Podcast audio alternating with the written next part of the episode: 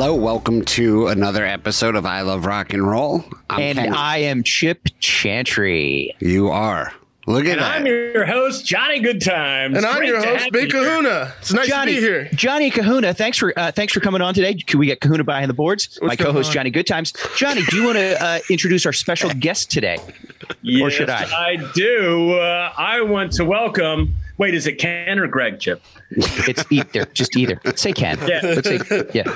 Yep. Uh, we want to welcome our good friend uh, Ken or possibly Greg to the show. Welcome. Ken Krantz, ladies and gentlemen, our Oh. special guest slash host of the show. Ken Krantz. hey, thanks for having me. Did you guys do? Did you work on that? Was was that uh Oh yeah, we're we're, we're yeah. Yeah, yeah, we we're, got way ahead of things for this one. A lot of preparation. yeah. We're, we're, we're a regular we're a regular Abbott and Godot. Yeah. Johnny? It's so nice to have you back. You're turning into like you're like the third Hall and Oates or something. Yeah. Yeah. Yeah. Yeah, you are. Yeah, I am like the third Hall and Oates. Hall Johnny, and Oates can and good times. Can you tell us, Johnny, the two other times you've been on, what were the topics? Do you remember? Uh, I remember the one guy uh, killed his wife. Ken Yes. went into some really graphic details on that one. Totally. Yes. It was a bit inappropriate. That was uh, Yeah. Mr. Spade Cooley. Yeah, yeah. Um, and then the other one, Was Oh, it the man. was it the Runaways?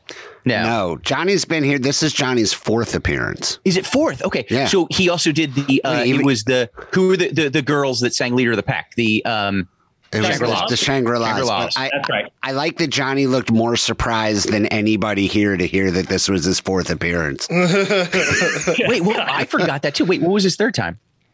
Um, we he did two murderers. We did Spade Cooley and Phil Spector. Oh, Phil Spector, that's Oh, right. we did Phil Spector. Oh my God, how did I forget that? Yeah. By the way, I've been listening based on that episode. Uh, I've I, I don't care who knows. Kim and I we put up our Christmas tree on Thanksgiving this year. We're just like screw it, let's just get it up and let's we're getting into the holiday season. I'm excited about it, uh, and uh, we've been listening to. I, I made a mix of my favorite Christmas songs, and basically the entire Spector Christmas album is on there because it's amazing. Yes, Yeah, he yes he killed a gal and probably other people, but he made some great Christmas music. Yeah, And isn't- a great album. Isn't that what it's all about? It really is. It really is. So it doesn't matter if I kill someone. If I just put out my Christmas album soon enough, I'm good. No, Kahuna, It- it- yeah, Oh, no, get be out of jail free. the, the album has to be a classic, though. Uh, like if right. you kill somebody and you put out a mediocre Christmas album, we're gonna judge this shit. Yes.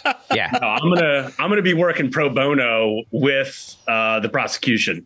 Uh, if, if it's a shitty, it's a shitty Christmas album, that's one thing I just want to. I'm picturing the prosecution trying to figure out why Johnny Goodtimes is there. Like, wait, so are you a lawyer? He's like, no, I Just love Christmas. I love Christmas. I uh, I think Love this guy owns I a. a lot of trivia. I got free T-shirts for the whole prosecution team.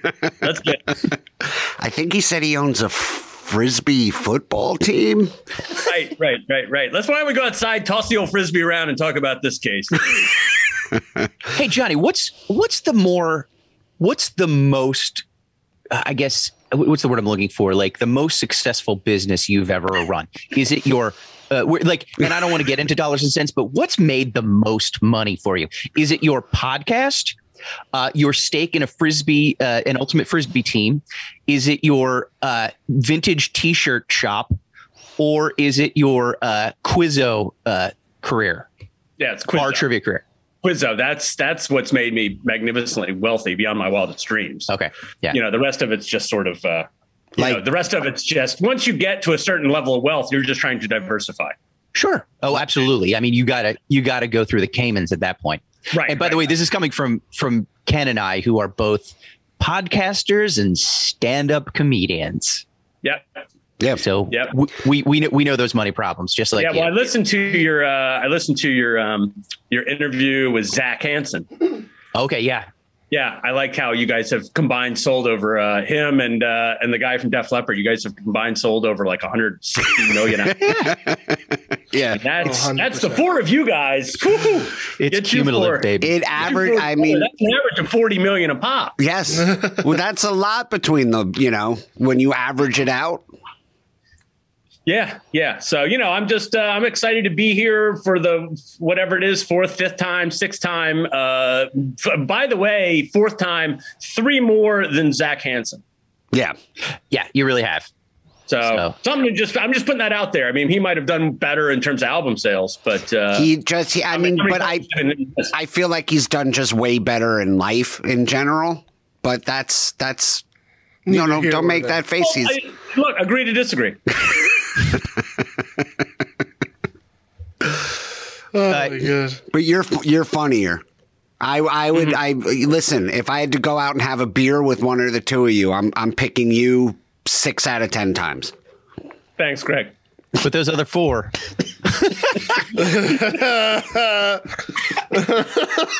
Again, great to be on your show. For those who can't see, I just almost choked on iced coffee. He did. I was waiting until you started drinking it too. All right, Chip. Well, listen. I, Speaking of which, uh, by the way, speaking of our, our illustrious careers, Johnny, I want you to plug something right up front, uh, right after I do. Um, speaking of being a rich, famous stand-up comedian, I'm going to be performing on Monday night because Monday nights, those are the nights for comedy. that's the prime night. It's a prime night. It is. It is the week between Christmas and New Year's. So who's really working that week anyway?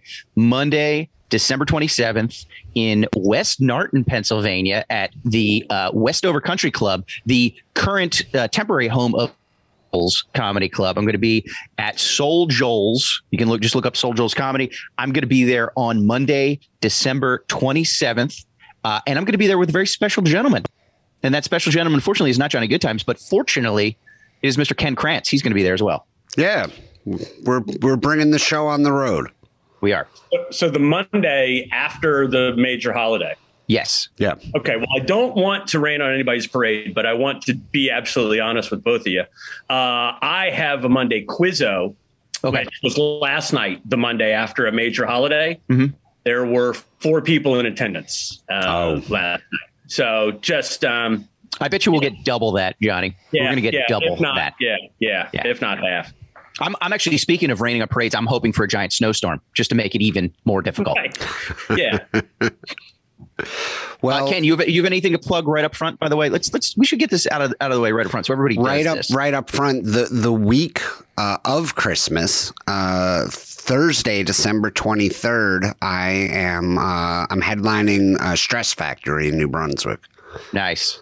The The link is up, so let's let's sell it out because I have a door deal and I I haven't bought Christmas gifts for anybody yet. Okay. He's, Yeah, but I'm just uh, I'm buying everybody a copy of Kahuna's album, assuming it's a Christmas classic. yeah. Yeah.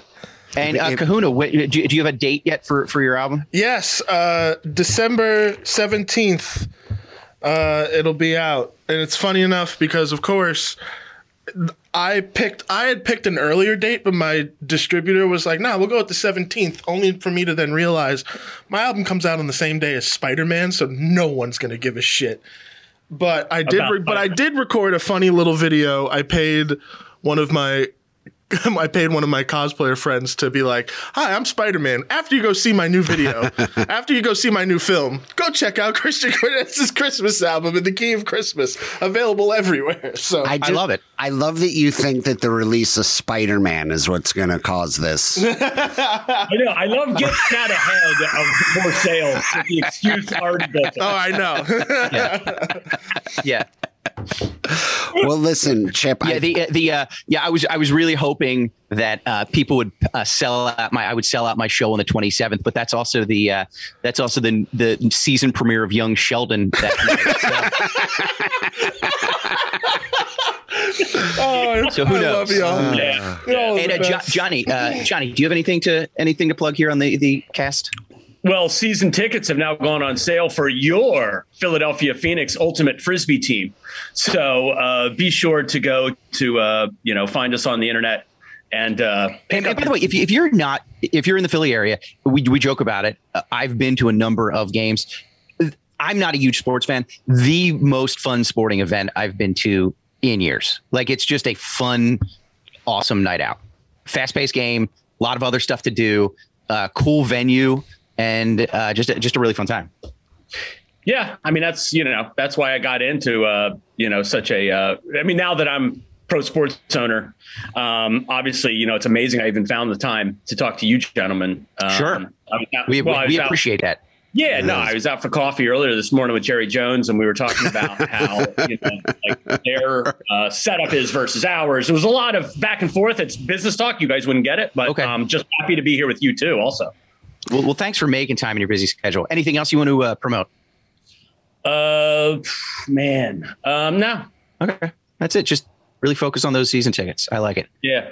Well, buy uh, no, uh, uh, uh, hire me for uh, your holiday party, or hire me for your holiday party. Hire Chip for your holiday party. Hire us both. Hire us both for your holiday parties. Or yeah. take the money that you would have given them and buy drugs and have a fun Halloween party. Yeah, that's true. Yeah. Did you say Halloween party? Yeah. See, yeah, did. I, yeah. Uh, happy Hanukkah, by the way. Greg. Yeah. Thanks. I yeah. was um I said drugs and I started thinking about my Halloween parties. If you're on that many drugs though, it's Halloween every day. And that's I got a funny part. I have a funny story about drugs and a Halloween party. Oh, this is one of my uh, Ken, this is one of my favorite stories in the world. Now, am I really? No, let's say we got to get into the this. Yeah, what are, are we? Just, we're just going to introduce the topic and sign off. Yeah. yeah. okay, you got to give the Cliff Notes version because it is hilarious. All right. So when I was like 23, oh, I can't believe I'm saying this publicly. Uh, when I was 23, um, I was going to a, a, famous frat at UVA. They're well, they're famous for their Halloween parties. They're just epic. Everybody gets super dressed up. It's just nuts. So we're getting ready to go. I don't have an outfit. We swing by this friend of ours, uh, and she's like, "Oh, I have a little league outfit." So I'm like, all right, well then, yeah, I'll, I'll be a little league player. Well, then I'm feeling a little goofy in the car, and we're all like, and it, this outfit is super tight on me. Obviously, it's for like a 12 year old, and I'm like 23, 24, and um, it's it's just insanely tight. And I'm like, this is just a little too weird. And then somebody said, well, why don't you put a sock in the front and go as John Holmes as a little league? so I'm like, well, that's kind of obscure, but okay. Uh, so I put the sock down the front of the pants and then I write the words Jay Holmes on the back of the shirt. And I'm getting ready. I had a couple beers. I'm at the party. I'm having a blast. I'm like joking. You know, it's the kind of outfit that you really got to play into, right? Like if you can pull off the character, it's really funny. Like Zach it's Hansen. something nobody expects, right? It's right. totally random. So I'm having a couple beers. I'm laughing. I'm I'm flirting, whatever. Go back into my buddy's room, and somebody goes, "Hey man, got some shrooms." And they're like, "Here, take some of these." So take a couple shrooms. Now, here's the thing with shrooms, uh, Ken, is that they don't put you in a goofy, giddy mood, uh, or at least these didn't. Uh, they put you in a very uh, sort of uh, creeped out, introspective uh, can, type sure. of feeling, and um, especially if you're in a giant room with lots of people dressed up. Uh, for Halloween. So I go back out onto the floor once I start, you know, that starts hitting me, and I'm just completely creepy. And I just play, I just hang out against the wall for the rest of the party with a fake mustache and a giant sock in the front of my little league pants. And people are coming up to me, they're like, What are you? And I'm like, John Holmes is a little leaguer. And like the least, the absolute creepiest guy at the party. Probably 500 people in there. Nobody creepier than me with a giant sock in my tiny pants, just hanging out against the wall, not talking to anybody. Which, by the way, is probably how John Holmes as a little leaguer would have done it. And yeah. and I've been I've I've taken those mushrooms when it can when it can go either way when you're either laughing and giddy or you're thinking about every wrong decision you ever made yep. in your entire life, which would also be appropriate for John Holmes as a little leaguer. So I think right. you nailed it on many levels. Or you can take them and you get both, where you're just giddy and having a great time, and then out of nowhere it just becomes introspective, just just on a dime. I yeah. I, I, th- I, like those on a dime ones. That's really good for your psyche. Mm-hmm. Hey, yeah. hey, speaking of wrong decisions, Chip, why don't you introduce today's topic. I'm very excited about this one. Uh, we are doing a gentleman uh, by then. Okay, I'm going to name drop first of all to, to introduce our our topic. I'm going to name drop, so just get it. Let's get it out of the way. Uh, by a recently deceased person, unfortunately. Uh, I, a couple years ago, I went to Helium Comedy Club in Philly. To I wasn't working; I just went to see one of my favorite comedians of all time, Norm Macdonald. And I went backstage because, you know, I worked there. I knew the other acts on the show. And I was like, maybe I'm going to meet Norm. I just would say hi, shake his hand. I was very excited. I walk into the green room at Helium, and the other comics are just kind of talking amongst themselves. And Norm is sitting right by the door, just in his own world, just singing a song. He's just singing a song to himself. He sees me walk in. I've never met the man, turns to me and just starts singing the song at me just is singing this country song right at me. He goes, Hey, do you know who that is? It's Billy Joe Shaver. Do you know who Billy Joe Shaver is? And I was like, No, actually, I don't. And then he sat me down for five minutes and told me about how amazing Billy Joe Shaver, the country musician, is. And that's how I met Norm Macdonald. Uh, the first time I met him uh, was he. All he wanted to do was talk about a gentleman by the name of Billy Joe Shaver, and uh, that's who we're talking about this week. Uh, are you guys excited? Are you guys ready? Yeah, I'm very excited. This this is this is a pretty wild life this gentleman oh. led. Okay, what I want to do real quickly is I'm going to give everybody out there the very brief Cliff Notes version of Billy Joe Shaver's life. This is just scratching the surface, and then we're going to jump in. But just to know what kind of man we're dealing with right here, this is Billy Joe Shaver's life. Okay. He was born in Corsicana, Texas in 1939. He left school in eighth grade to go pick cotton with his uncles, but he would return to school occasionally to play sports. Uh, he joined the Navy on his 17th birthday. Was there for a while. Then he had a bunch of dead end jobs. He was, he was truck driver, uh, a farmer. Uh, he was a rodeo cowboy for a while. He married Brenda Joyce Tyndall in uh, uh, in the I think late 50s. They had a son Eddie in 1962. He divorced and remarried Brenda uh, three times. Plus, he was married to two other women. Uh, he worked at a lumber mill for a while, in which he lost his right middle and indexed fingers and still taught himself how to play guitar without two fingers.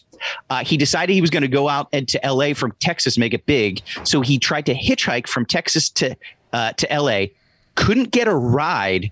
So he just walked to the other side of the highway and just picked up a car going east and just went to Memphis and then Nashville, Tennessee, just because he couldn't get a ride one way on the highway. So he just decided to go to the other the other end of the highway. He got a job in, in Nashville as a songwriter for fifty dollars a week, where he met Waylon Jennings. Um, and uh, Waylon Jennings used mostly Billy Joe Shaver songs for his hit 1973 album Honky Tonk Heroes. He wrote for artists like uh, Waylon Jennings, Kris Kristofferson, and Elvis. Uh, he worked with Willie Nelson, Charlie Daniels, Al Kooper from Blood, Sweat, and Tears, different members of the Allman Brother bands. Uh, Bob Dylan mentions Billy Joe Shaver in one of his songs. He had an acting career, including working with Robert Duvall in the the Apostle.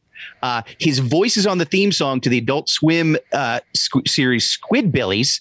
Uh, he's in the Texas Country Music Hall of Fame. The uh, American Americana Music Convention gave him the Lifetime Achievement Award in songwriting. He received the Poets Award from the Academy of Country Music in 2019. In October of 2020, he died of a stroke at age of 81.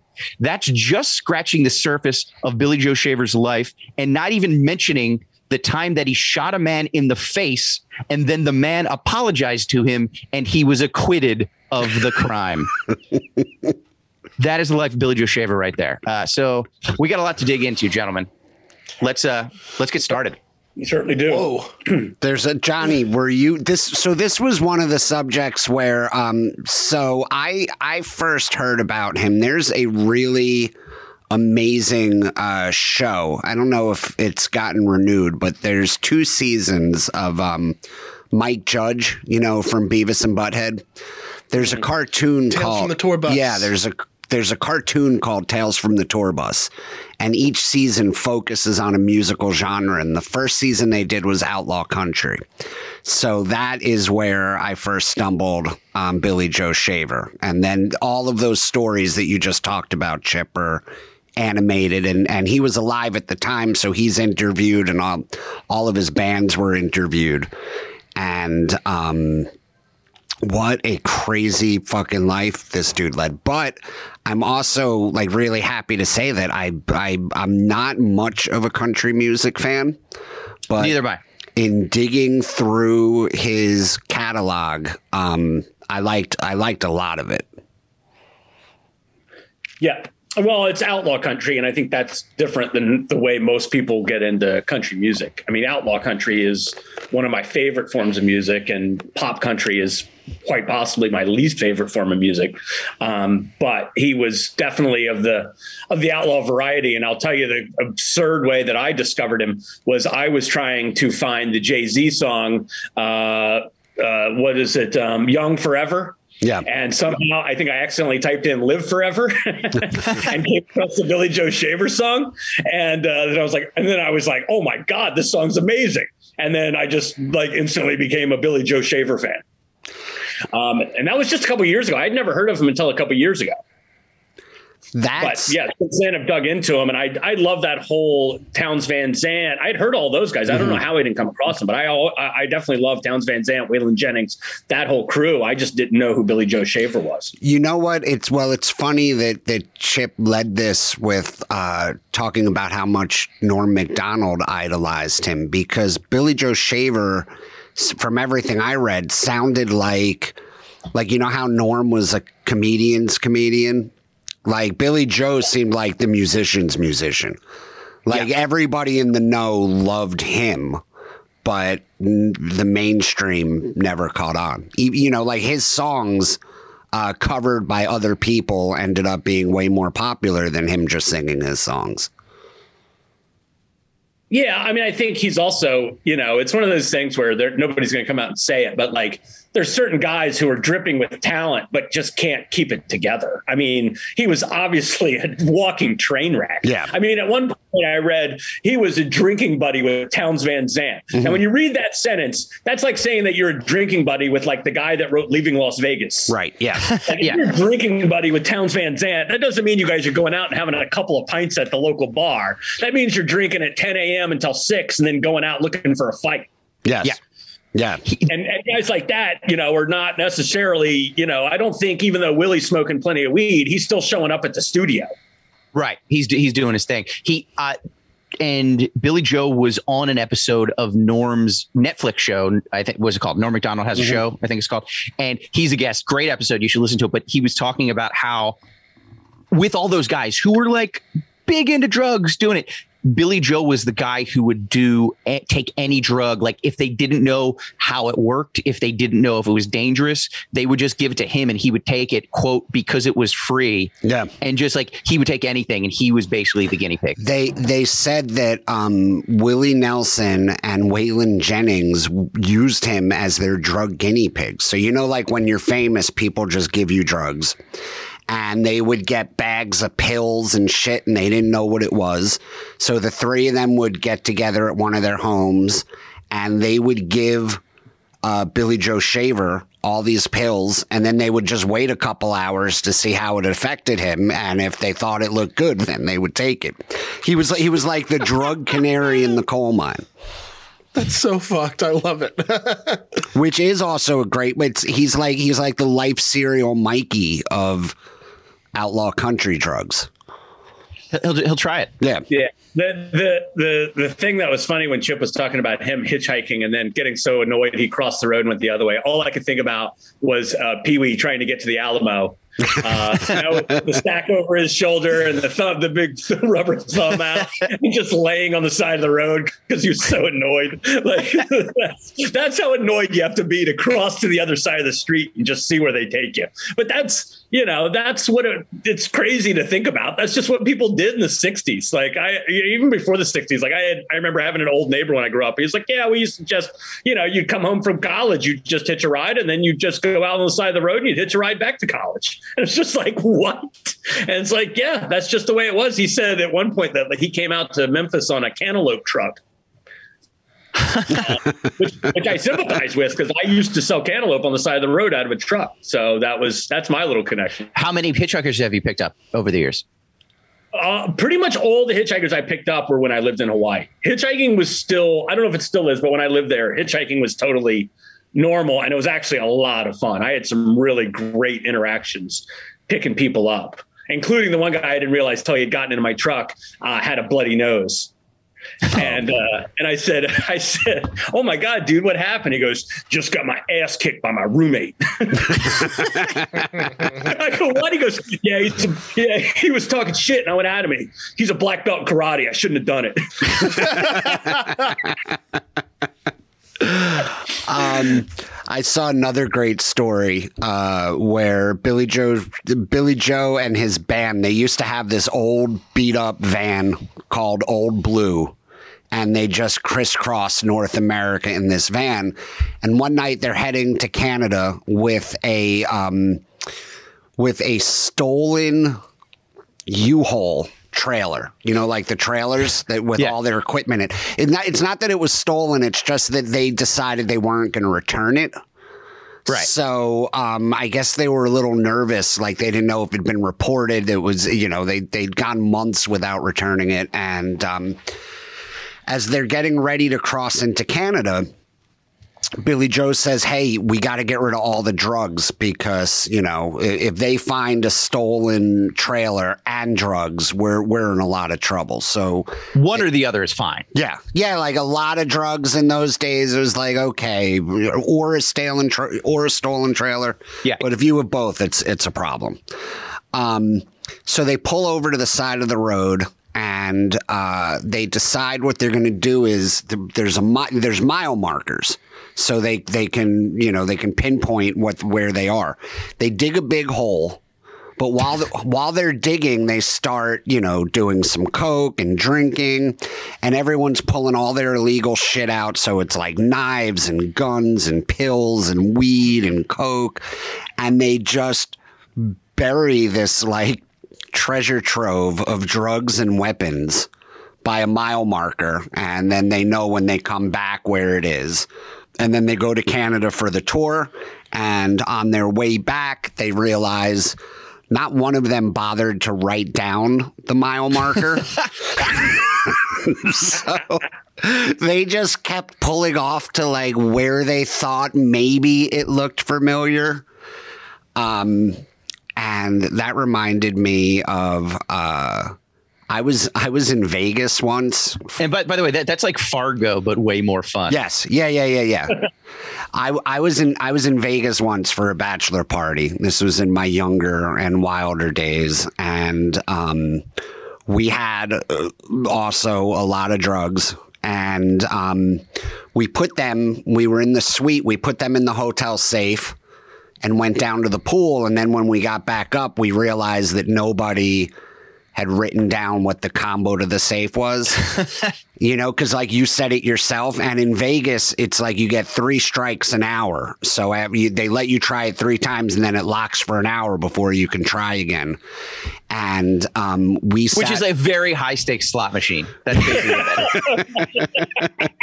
the fun never ends in Vegas. we we sat there all day. We had we had like a spreadsheet made up of codes that we tried, and then it was like we we were trying to get into the mindset of the night before. Like, what were we laughing at? Like, oh, maybe it's your birthday. Maybe it's your birthday. Or was there like, was there a funny word that we were saying last night that would correspond? And it was, and then, um, and, and then uh, nothing turned out to be right. But we spent it, it, was almost more fun trying to get the drugs than like getting and doing the drugs. But we, we finally had to call the uh, we had to call somebody up and um, we handed him like five or six hundred bucks. We were like, listen, you need to open the safe, but you also need not to look in the safe. But it, it was Vegas. He was, you know, not surprisingly pretty cool about the whole thing. How funny would it be if, if like you told him that, but he peeked anyway, and it was just like baseball cards. it was it was our stamp collection. yeah, but I I love that story that that you know five guys in a van and not one of them thinks to write down the mile marker. Amazing. They're just like, oh, we can go on tour in Canada and come back and remember. I like that you had a corresponding tale. I was I was watching that episode and I was like, this feels very And familiar. just, by the way, it was just as sketchy. So, uh, uh, uh, in in 25 years, on some country music podcast, they're going to be doing the Ken Krantz story. yeah. Let's hope so. the the one thing the one the one that I liked was um th- that when he went out to Nashville, so he met Waylon, I guess, somewhere, and they were all playing songs, and Waylon was like, and they were all hammered, and Waylon's like, oh my god, who wrote that song? And he said, I did. And he goes, you got more of them? And he said, yeah. He goes, come on over to Nashville and, and let's record some together. So for Shaver, this is his big break. So he goes to Nashville, and then Waylon Jennings is like, I don't who is, I don't know who this guy is. I was hammered. Yeah. Like, so he just won't let him in to like the studio. So finally one day Shaver like makes his like fights his way into the studio and he says, if you don't listen to my music, I'm gonna kick your ass. like literally told him he was gonna either play his songs or he was gonna whip him. Yeah. And, and you know, when a seven fingered man says he's gonna whip your ass, you you, you know, you gotta listen. Yeah. And so uh, he, you know, he came in and and Waylon apparently said, "I'll give you one song. I'll give you one song to impress me, and if I don't like it, get out. You got to go." And he's like, "All right." So he played one of his songs, and Waylon was like, "All right, let me hear what else you got." And then they, he ended up doing. Waylon ended up doing a whole album of Yeah. Shaver songs, and that's how he blew up. Right, and that's that's that 1973 album is uh, Honky Tonk Heroes, I think it's Yeah. called. That's that's supposed to be like the birth of the outlaw country movement. But the And, and it's mostly Billy Joe Shaver songs. yeah, it's like 10 of the 11 songs are Billy Joe Shaver songs or something like that. But the, the version I heard was that they were at um, this big concert in Texas, what has now turned into, you know, how Willie Nelson does that family picnic every year. So it's now it was it was the precursor to that what whatever it was called it was right before Willie Nelson took it over. The story I heard was that Billy Joe Shaver was on acid and got it in his head that he was Jesus Christ. And he started walking around this crowd looking to heal people. And Dr- dressed as dressed as a little leaguer with a sock in his pants. Jay Holmes on the back. Jay Christ. and he comes upon uh, like a little trailer. He, he described it as his peanut trailer. And he walks in, and there's three dudes sitting around playing a guitar. And then he says, Hey, can I play that? And they give him the guitar, and he starts playing one of his own songs. And then at which point, from the back of the trailer, a door flings open, and Waylon Jennings comes out and says, whose song is that? And then that's how they. That seems a little less believable than you know they were introduced somewhere. But I I like that version that he thought he he literally thought he was Jesus Christ and was looking for people to heal. And I like the fact that he threatened the guy's life and got a record deal or, you know, or got him to buy songs from it. Like that's the difference between Nashville and Los Angeles. like if if if only Charles Manson did that, pulled a knife on somebody in the studio in Nashville, Charles Yeah. Manson, huge country huge country star right now. Yeah, right. Yeah, he would have written Inst- half instead- songs. instead Te- Terry Melcher out in LA was like Ixnay. But uh, if if only if only instead of going south from San Francisco to LA, he just went east. It, if only Charles Manson got on the other side of the highway, Mhm. we would have Charlie Manson would to this day still be one of the greatest outlaw country singers of our time. Yeah. You know what though? It's um it's a testament to how good those songs must have been. That all right, even though the guy that just busted in and threatened to kick the shit out of me, Yeah.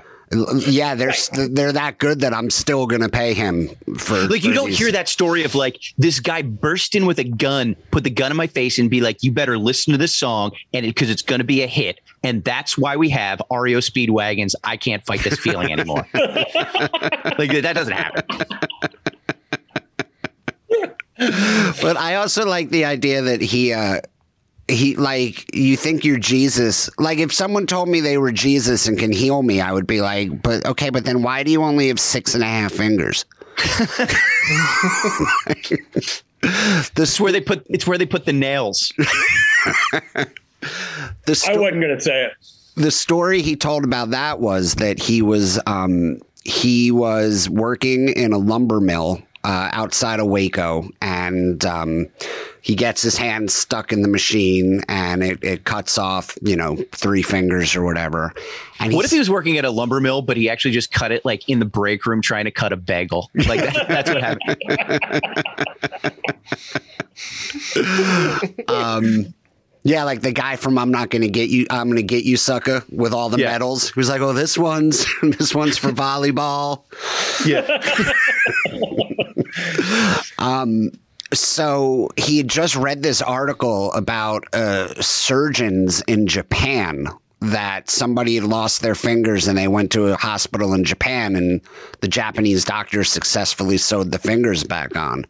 So he said he scooped his fingers up, drove himself to the hospital, and asked the doctor if he can sew them back on. And the doctor was like, "No, like this is 1970s. Of course I can't."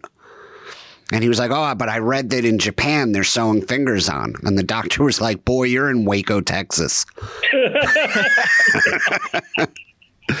but he said that um so the nurse said, "Hey, can I have those fingers?" And she took them and put them in a jar of formaldehyde and and handed them back and he said that the nurse was really cute and he considered like oh like what can i do to my like he was like thinking already of reasons to come back to the hospital like oh maybe next week i can cut something else off and and and Sick bastard.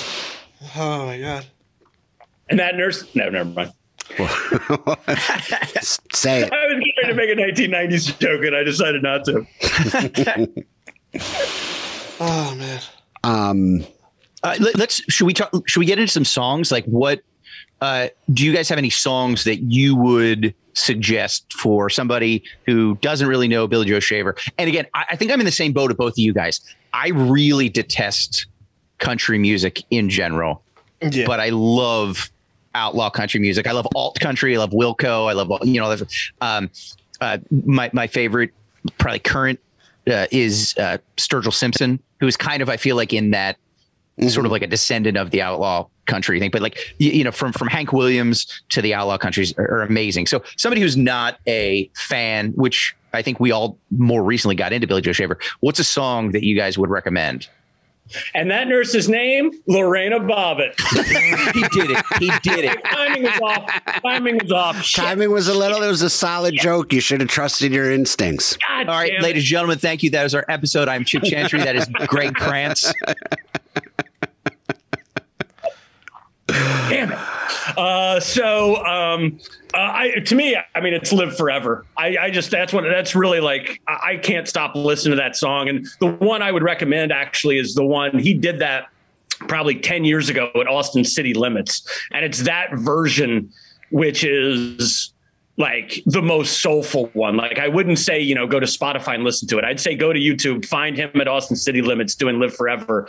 And I think it was Austin City Limits, but he's like, at that point, he's like an old dude who's been through hell.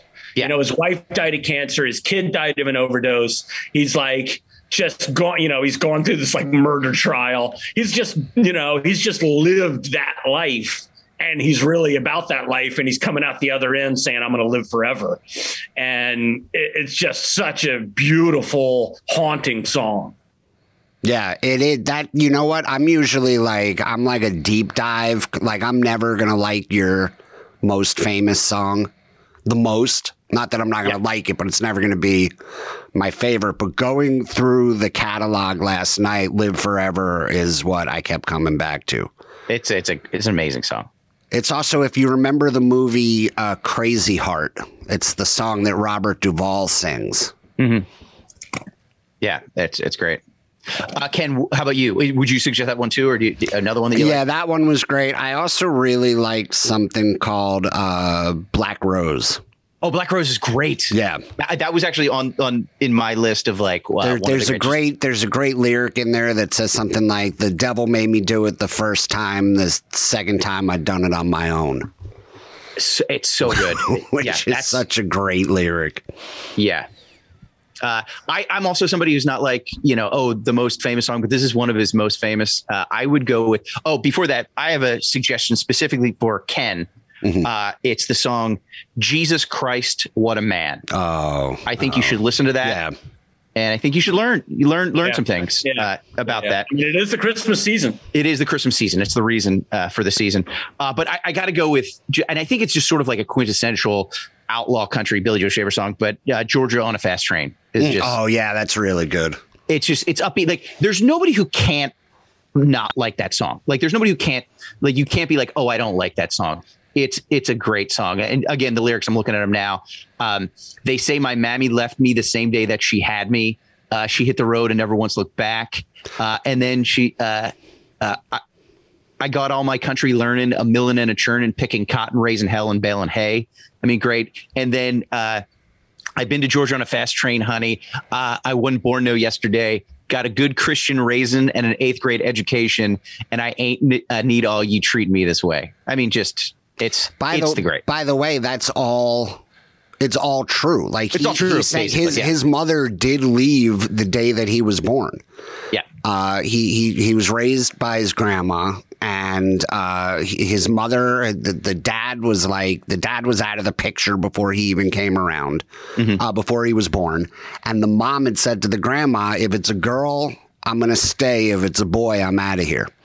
And then it was a boy, and she just fucking split. True to her word. Yeah. yeah, yeah. She's an honest lady. Yeah. And, Um, uh, uh, and by the way, like uh, some of the stuff, some of the live stuff, like Johnny said, is great. And his son did pass away. I think it was like maybe like in like the year 2000 or so, somewhere around Yeah. like the year 2000, I think, uh, of of a heroin overdose, I believe. But just to hear his son Eddie and him play together, like he, I mean, he was an amazing guitar player. Uh, uh, it was great. So there's a lot of videos out there of. Uh, of He- his son playing with He's him. an amazing guitar player. I was reading about him last night. There's a few articles that likened him to like Stevie Ray Vaughan. yeah, Um, and he was his dad's band leader. And they actually wrote that song "Live Together, Live Forever" together. They Okay. uh, they they co-wrote it, and that was also like what gave me hearing the song. I think that's that gave me goosebumps a little bit because when you hear that a father and son wrote this, and there's the lyric. Wait, this is what got me. As, you know, especially as as a parent, but he he's he sings um you fathers you fathers and you mothers be good to one another. Please try to raise your children right. Don't let the darkness take them. Don't make them feel forsaken. Just lead them safely to the light. And his son's clearly battling demons. You know, he's dead of a heroin overdose at 30. So when I, when I heard like, don't let the darkness take him, don't let him, it's almost like the two of them are pleading with each other to Yeah. to not allow him to to go down this same path.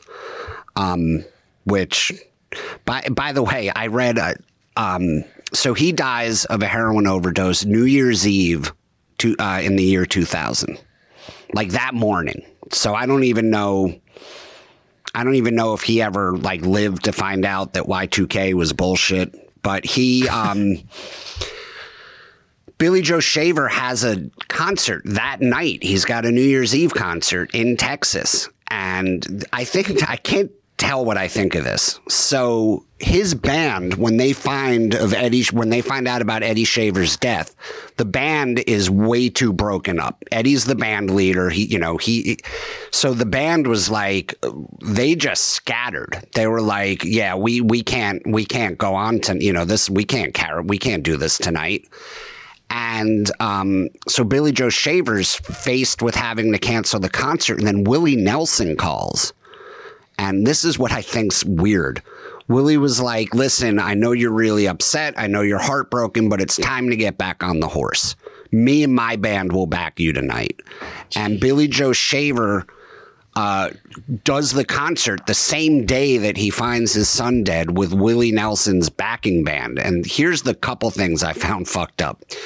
First off, he died that day. Like, I get Willie Nelson's intentions, but it's like, hey, get back on the horse. It's not like he's been in bed for 18 months, you know, Yeah. with, with the. It's like, it's that day. Um, And also, isn't horse another name for heroin? Like, does that just feel crazy insensitive to tell something to tell somebody that who just lost? Like, what are you trying to say, Will? He was like, "Hey, don't, don't let grief smack you around." Wink, wink. You know, be, be, be oh, the hero in your own story. It was like, wait, did do you, do you mean hero?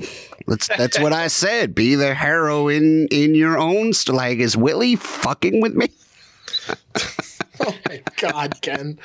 Was that too dark? Clear, just clear your mind of all that junk and uh, right, exactly. don't be a joke. Don't be a dope, Billy Joe. Yeah, yeah. Well, there's uh, this is going to be an unlikely comparison, but I think it's apt, and I think it's just because I saw last night there was like a flyer that this guy was performing. But I once I saw that, and I knew we were talking about Billy Joe today. Just the two connection, the two connects so much in my head. It in Philly, it's Beanie Sigel. Really? As crazy as that sounds, that it would be my Billy Joe Shaver comparison because here's a guy that's an uber talented songwriter who had a really tough childhood, who grew up, he's had drug charges, he's been in prison, he's been accused of carrying weapons. It's like the whole story. And then every once in a while, he'll come out with a song and it's just beautiful. And you're like, how did this guy come out of this freaking insane place? You know, where he's, you know, he's got gun charges, drug charges. He's he's got he's drug he's addicted to drugs. He can't get out of his own way, and then all of a sudden just crafts something masterful. And you're like, how the fuck did this guy come through all of that shit to produce this freaking diamond? Yeah, well, Amazing. It, I it's you know, uh, it, it's a good recipe for songwriting. That that much. Yeah, I mean, I think to a certain extent it is. And I think that's an interesting discussion, too. I remember one of the guys from the Doors was like, oh, I'm so sick of the, uh, you know, the narrative that rock stars have to be drug addicts and have to, their lives have to be a mess and a disaster. And this was an interview like 10 years ago. It might have been Manzarek, but he was like, I've had a great career, 40, 50 years. I'm not addicted to drugs. My life's not a disaster. He's like, Jim Morrison decided that you know he was going to follow that role and he was like you, you, know you don't have to. And i think there's kind of a little bit uh, on one side of me i think there's a sort of like most of the best creatives are sort of haunted by demons. Mm-hmm. um, and i also but i also think that it's fair that you can have a long and successful career with without necessarily having to always see yourself as the doomed artist Right. Oh, exactly. Yeah. Yeah. Um, yeah, but it's it's I, I, mean it's crazy. Like he just really like all that shit he just turned into a song. He turned he turned shooting this guy in the face into a song. oh, we should talk about that. yeah, we should talk about that. Further. Yeah. Yeah. So he so now here's my understanding of it. So Chip, the, the, I we I don't know which one of us is right, but what I heard was not that he married I, I heard that he only had two wives. I know you okay, said maybe, that maybe that's what it was. Yeah. But he, I, I, I, had just seen like briefly that eh, you know if you look up like how many times he was married, there was like well he was married yeah. six times. Six times, okay. To two ladies. Oh, so okay. he married and divorced two different women three times each. Jesus. I mean, he's consistent. Yes. So here, here's the story that I heard as as told on uh, Tales from the Tour Bus, and this is out of Billy Shaver's mouth, which I guess I believe. Yeah. Yeah. Um. So he is set to marry his his second wife for the sixth time in Vegas. Uh, Billy Gibbons from ZZ Top, an ordained minister is going to officiate the wedding. Uh, Billy Gibbons shows up and he's asking, you know, he, he's on the casino floor and he's trying to figure out where the wedding celebration is. And he asks somebody, he's like, hey, where's the celebration? And, and he just points to like the middle of the floor of the casino. He was like, right there. No, Billy's like, no, no, no, I'm talking about the wedding. Uh, he was like, "Yeah, I know what you're talking about. It's like it wasn't even in like a room. It was just like in the middle of the casino, the casino. floor." And he was like, And then and Billy Gibbons was still like, "No, you don't understand. This is uh, Billy Joe Shaver's wedding." He was like, "Yeah," and the guy pointed to the floor. He's like, "He's right there." Billy Joe Shaver is on the floor, Indian leg wrestling with his best man. uh, uh, and uh, I don't know much about Indian leg wrestling, but I know quite a bit. yeah, Uh, yeah, Uh, Jo- Johnny's actually part owner Yeah. of Philadelphia's premier Indian leg wrestling team. You guys should come out to the game. Season tickets just went on sale. Uh, it's a great time. Chip will tell you it's different than your typical sport, but it's it's a lot of fun. the Philadelphia Golden Cramps. Um, so he uh, he ends up getting really hurt, and they have to call the wedding off because he gets a vertebrae in his neck broken Jeez. from Indian uh, leg wrestling. And the wife is so angry that he went and fucked up their wedding that they, I think they either, I- they decide to get divorced like just as quickly. And then on their way back from Vegas, they stop together. I guess they've been through it so many times that they just, even though they're divorced, they're like, well, we'll just drive home together. And Yeah. uh, they stop at a bar, and that's that's when that's when things go badly. Uh, well, I guess for the guy that got shot, not so much. Right. Yeah. so he's he's he's currently got a broken neck vertebrae. Yeah, Yeah. You know, okay. so it's funny because this reminds me so much of Chip and Kim's wedding. Uh, a lot of you know, parallels. I- yeah, like I mean, granted, it wasn't at Las Vegas in a fancy casino. It was at Second Oregon Chuck E. Cheese, Yeah. but you know, still a lot of they were right in the middle of the floor, Mhm. and uh, still the leg the leg wrestling and the whole thing. yeah, I, I got a lot of tokens that day though, Johnny. You did. but speaking of speaking of uh, Chuck E. Cheese, Johnny, do you remember the time we took your little brother to Chuck E. Johnny had, was like in Big Brothers Big Sisters. You know, he had a little brother, great kid, and he took him to Chuck E. Cheese one day, and I went with him. I remember because we rated the pizza. You were doing Rated pizza. pizza, yeah, Yeah. The video's And- still out there somewhere. Yeah, there's there's a there's a where we literally rate the pizza. Like he was going through all the best pizza places in Philly, and we decided to do Chuck E. Cheese. But on the way out from the Chuck E. Cheese at Second and Oregon in South Philly, I just there was a it's in a strip mall, and there's a trash can right outside the door, and there was a piece of paper that was folded up on top of the trash can. So I just picked it up. It looked like a note that somebody would pass in high school. And I was like, oh, this will be funny. What's somebody writing to somebody in Chuck E. Cheese? And I picked it up and it was from one woman to another woman about how amazing the foursome was that they had with their two husbands and how they want to do it again. And how, and it was like the most graphic uh, letter I've ever read in my entire life, just about how the four of them got together and it right outside the Chuck E. Cheese. Right outside Chuck E. Cheese. And I had that letter for years. I had just had it in my drawer, and I can't find. I haven't been able to find it forever. Yeah. Are you, You gotta- sure? Are you sure it wasn't about golf? Like, or did your imagination just run wild? Maybe, maybe my mind was in the gutter at Second in Oregon. You know how you walk out of Chuck E. Cheese all hyped up sometimes. Yeah, yeah. Um, So anyway, so he goes so in. So, so, they're in he- this bar. so they're they're in this bar, and this this this really big dude sits down and starts Dressed up like an animatronic rat. and starts flirting with Billy Joe Shaver's, you know, soon to be ex wife again. And Billy Joe's like, he doesn't give a shit. But then the guy kind of starts disrespecting him.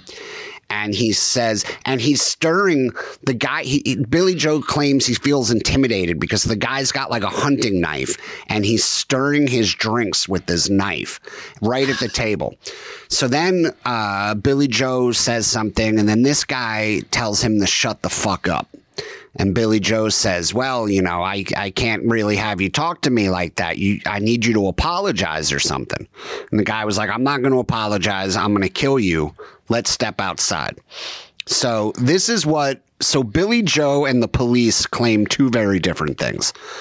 Billy Joe claims as as the guys walking outdoors, the band leader, you know, from the bar band, hands the guy a gun.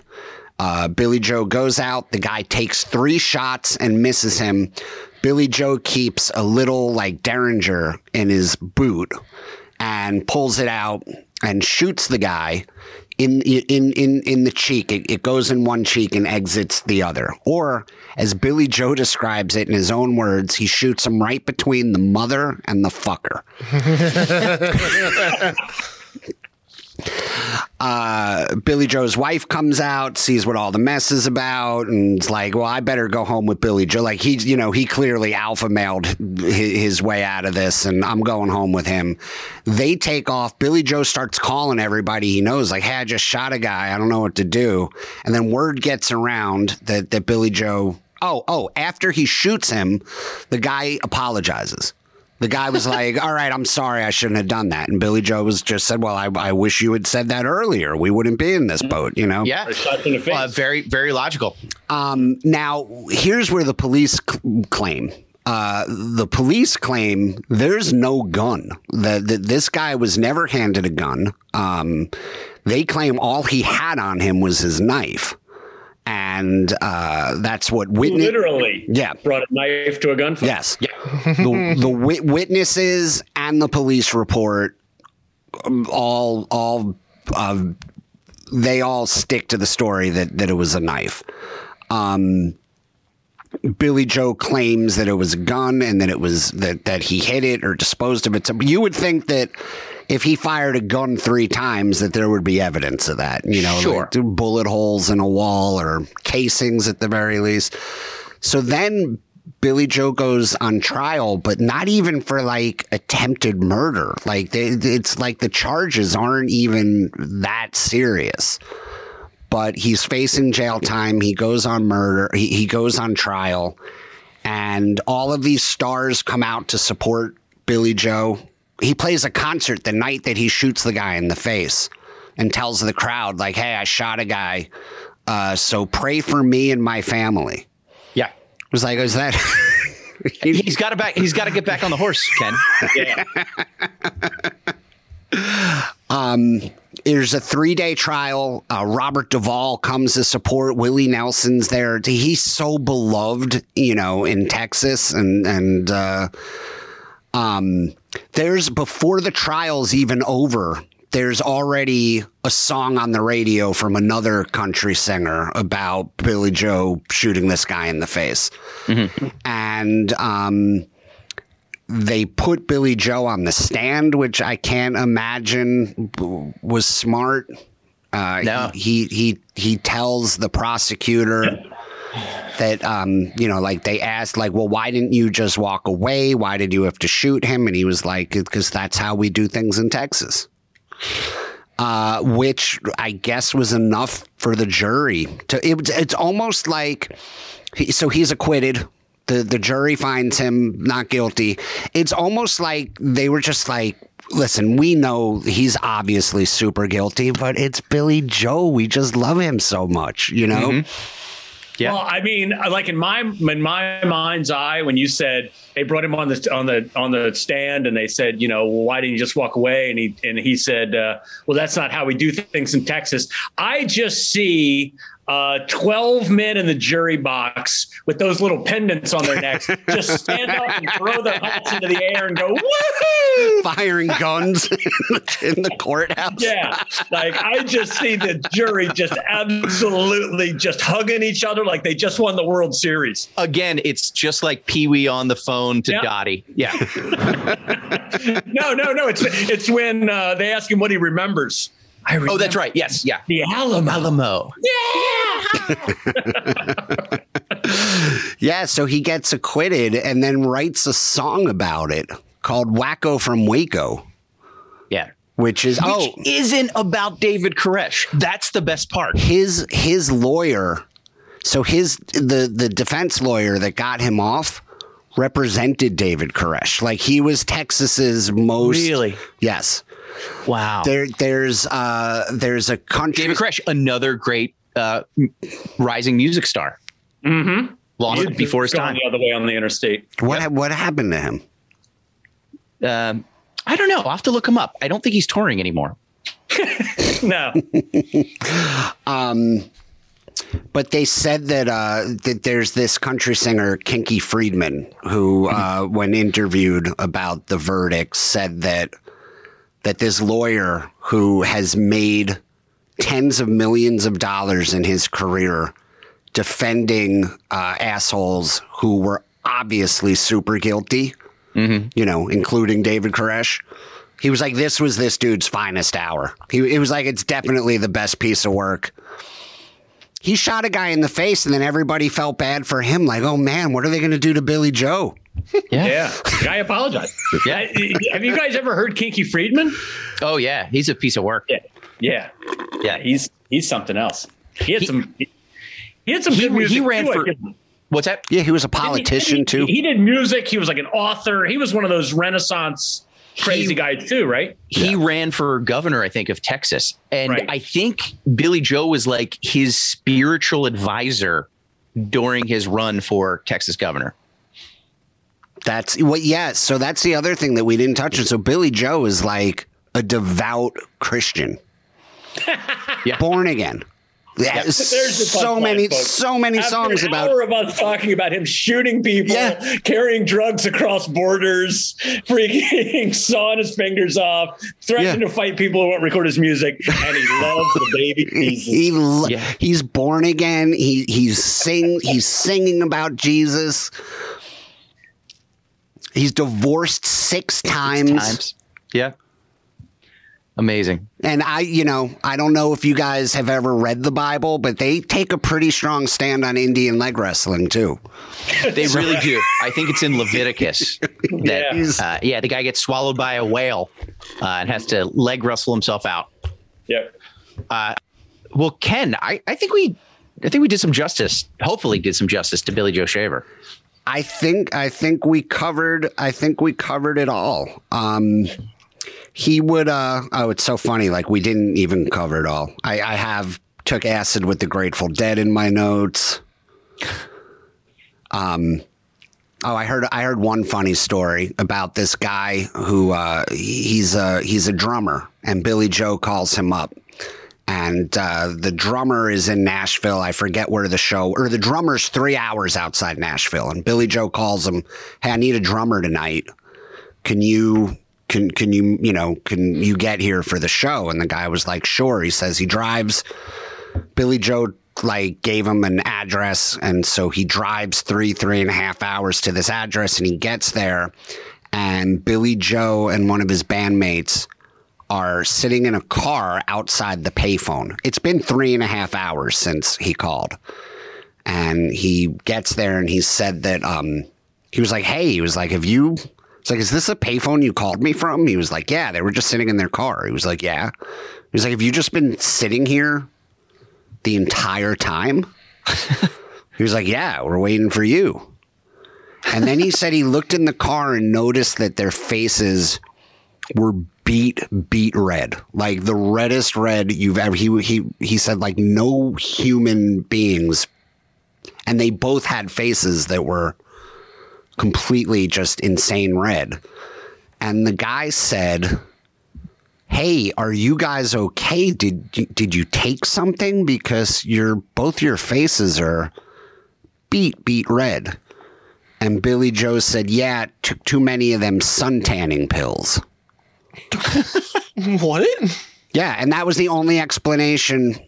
He that was the, the the guy says he still has no idea what happened. All right, let's load in. let's do sound check, fellas. He said they'd been sitting in a car next to a payphone for three and a half hours, and it looked like they were painted red by the time he got there. Incredible. So, all right. I think that's uh I think we covered it. But listen, like Johnny said, go on YouTube. There's so much amazing live footage of this guy on YouTube. And yeah, find the live stuff. Don't um yeah, like some of the some of the the videos, like the music videos are kind of cheesy. Yeah. But the live stuff, especially the more recent live stuff, is really wonderful. I watched uh his his final performance was over the pandemic and it was on Zoom and it's just him and a guitar player doing Live Forever. And I think it's just a few weeks or couple months before he died. But his, his final performance is about how he's going to live forever through his music. And as entertaining as this dude's life was, um, I I love the music. Like I'm excited now that I've I've got somebody new to uh, to listen to, and there's a lot of great live albums too. His, his studio albums, they said, because he would he would sign a record, he would sign for a record label, which and they would promptly go out of business. He, so he's had to re-record his album several times. So you don't even know if what you're listening to is the original or when it was recorded. Like it's it's just a mess. But mm-hmm. um, there's there's so much great live stuff out there, and uh, I I, I think I think we did it, Johnny. You're you're you're back and better than ever. Oh my gosh! Although Johnny, your your face is something wrong with your your face is beat red right now, Johnny. yeah, I just yeah. been taking some of them sun suntanning pills. Oh, I, okay. I, I well, thought, uh, that's been our show, ladies and gentlemen. Um, I thought you were going to say you were just embarrassed at how many times you've done this now.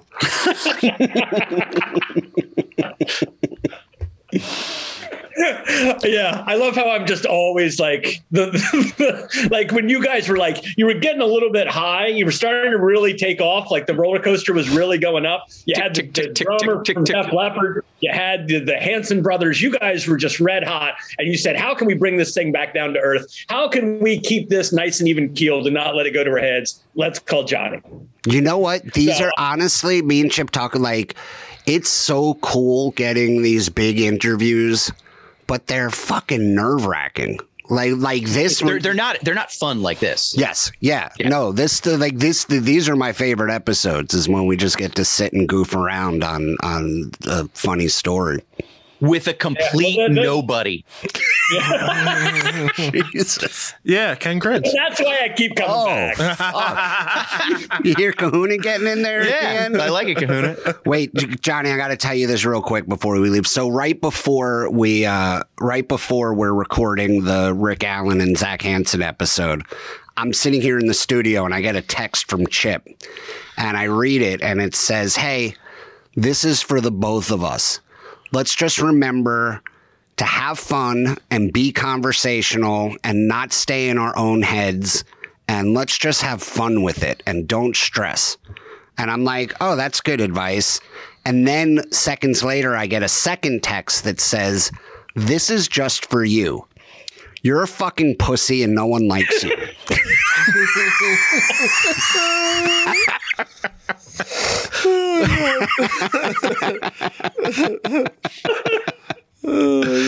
From Chip as well. Oh, yes. which is goddamn Chip, you make me laugh harder than just about anybody. Oh well, thank you. Yeah, it's I'm the uh, I'm the Billy Joe Shaver of comedy. That's, that's, what I try to. That's what I try to make myself. So when are you going to shoot Ken between the mother and the fucker? anytime now. Anytime. He's mixing. He's mixing his uh, iced coffee with a knife right now. For those. do you know how? Do you know how big this podcast would blow up if you shot me and I lived, and then we just can, and, and then I apologized and we continued on. I mean, if you're down for it, so am I. We can talk. We, yeah, we can discuss. Yeah. We can discuss. Yeah. yeah. All right. Well, Johnny, hope you had fun. It was always great hearing always. from you. Um, and uh, make sure you follow us um, at Rock and Roll Pod on uh, Instagram and Twitter. Uh, uh, like us, subscribe to us, oh, leave a review wherever yeah, you go, uh, wherever what, you find your fine podcasts. Uh, we would love the uh, we would love the love. The the numbers are starting to grow, but we need we need more reviews. Mm-hmm. Uh, the more reviews we get, the more visible the podcast becomes.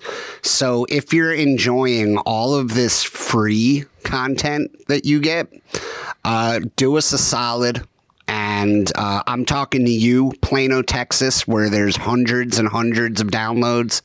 Uh, Asbury Park, we're, we're very popular. Um, leave us a review. Help, help us grow. Help us help you and, and yeah. then we can provide even more uh, great content. And if you if you just started listening, go back and listen to some of our episodes, some of the most fun or interesting ones. The Joe Bryant episode, uh, the one where we talk to um, uh, The one where I talk about Spade Cooley. Spade Cooley Honestly, is a good. that is honestly one of my favorite episodes. Right, so I talk about the Shangri La. Yes. you can go back and Anything with Johnny so Good Times. anyone where you see the words Johnny Good Times next to it, go back, listen, enjoy, and then I would just advise skipping the rest. They're not really all that good. Yeah. Um, but yeah, and leave a review. Let's leave a review based on those four, not on the other ones. I think Yeah, that's very just smart. review Johnny. those 4 We'll take it. I'm it. just here to help. Yeah. All right, everybody. We'll All see right, you and next follow week. me at Chip Chantry on Twitter and Instagram. Follow Johnny Good Times at is it just at Johnny Good Times? Well, at Johnny Good Times on Twitter and on yeah, it is. Yeah. And follow Ken Krantz. at uh, Ken Krantz Comic Kahuna. Anything? Yeah, you can follow me on Twitter, Christian Atrell, uh, or Arcade Player One. Also on YouTube as Arcade Productions, as an old school arcade machine. Uh, yeah, it's pretty much and it. when and when's your album coming out again? December seventeenth. December People in the key of Christmas. Nice. Ooh, Thank you. I'm excited. excited about this. Yeah. Yeah. All right, everybody. We'll see you next week.